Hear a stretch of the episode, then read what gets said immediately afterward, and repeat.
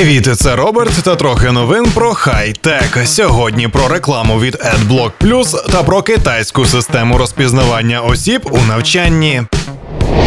Німці AEO GmbH, які розробляють AdBlock Plus, почали продавати те, що ненавидять її користувачі, а саме рекламу. Компанія анонсувала запуск платформи самообслуговування для продажу реклами, занесеної у білий список, яка відповідає критеріям допустимої реклами. Вона дозволяє видавцям і блогерам вибрати з маркетплейса допустиму рекламу і розмістити її у себе на сайті. У компанії є певний список критеріїв, які роблять цю рекламу допустимою, включаючи обмеження за розміром і місцем розміщення. Більшість прийнятних оголошень це простий текст, але можуть пройти і картинки, якщо вони пройдуть оцінку нав'язливості, яка базується на їх інтеграції у веб-сторінці. EO запустила програму допустимої реклами ще в 2011 році. Нова платформа покликана автоматизувати і масштабувати процес, який до цього міг загрузнути в тривалих переговорах. Хоча в першу чергу ця платформа допоможе EO заробляти більше грошей, адже допустима реклама основне джерело її доходів.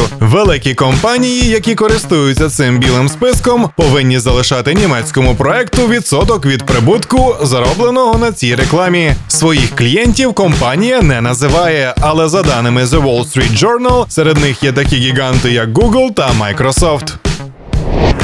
Іноді лекції викладачів бувають настільки нудними, що студентів тягне на сон або на інші справи ніяк не пов'язані з навчальним процесом. Як правило, виправити таку ситуацію дуже проблематично, тому що студенти не горять бажанням повідомити викладача про те, що матеріал нудний або нецікавий. Але в китайському Sichuan University знайшли спосіб досить ефективної боротьби з таким явищем. Викладач Вей Ся Йонг використовує спеціально створену систему розпізнавання осіб, щоб сканувати і аналізувати обличчя студентів. Це дозволяє визначити, нудьгують вони в конкретний момент часу або ні. Аналізуючи емоції на обличчях студентів протягом довгого часу, ви зміг удосконалити свої лекції таким чином, щоб не втрачати зацікавленість слухачів. Такий підхід не забезпечує абсолютної ефективності, тому що увага студентів може відволікатися на безліч різних чинників. Також у студентів можуть виникати побоювання, пов'язані з приватністю даних постійного сканування осіб. Проте автор вважає свою систему цілком успішною і згоден ділитися нею з іншими китайськими університетами. Він вважає, що дана система може бути корисною не тільки в освітньому середовищі, а й у психології, соціальних науках та інших сферах, де потрібна оцінка зміни емоційного стану.